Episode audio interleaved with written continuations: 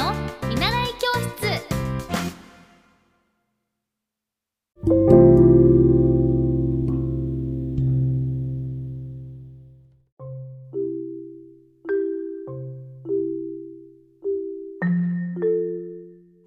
皆さんこんにちは。エッティ先生の見習い教室です。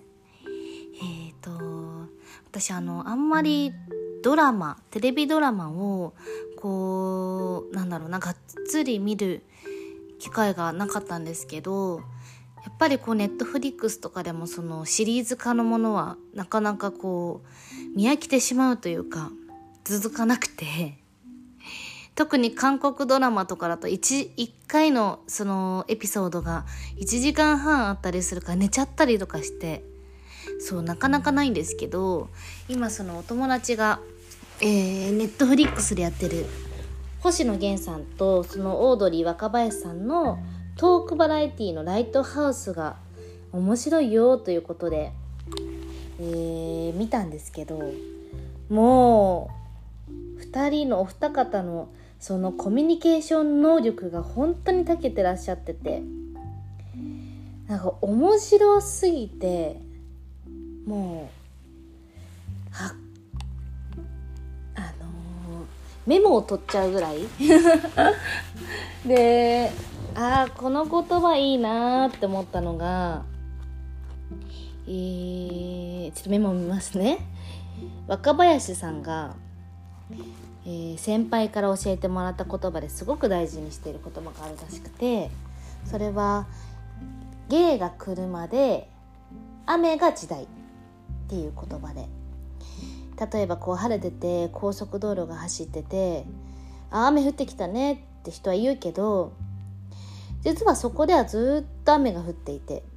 ただその車でお前らが来たんだよっていう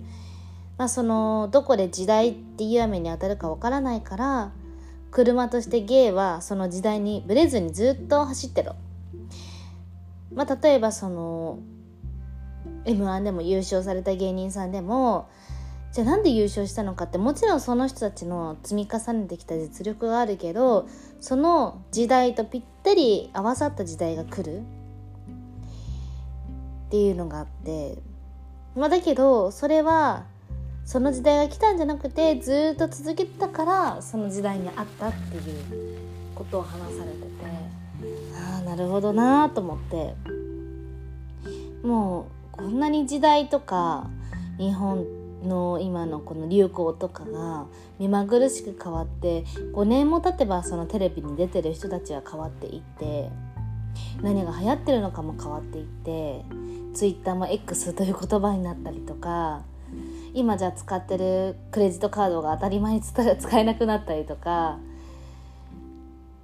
日本の経済が円安になったりとか物価も高いしと今こう目まぐるしく日本の経済の環境も変わってる中で毎日ただ生きていくだけでも必死だと思うんですね。仕事行って会議の準備して上司にもしかしたらたまにこう怒られちゃうこともあるかもしれないけどそれで一日を終えてこうしてもしかしたら数少ない かもしれないんですけど私のポッドキャストを聞いてくださって。こう日常に私はただ生きていくだけでも大変な中こうやって出会えて私を選んでくださって時間を作ってくださっていや本当に感謝な気持ちがたくさんあります。なので私もこうたまにあこのままやっていってやってっていいのかなって思う時はいっぱいあるんですけどいや私はこれこれをやっていきたい。モンテッソリ教育を勉強したい。やっぱり子供が好きだからってこの思いを大事にして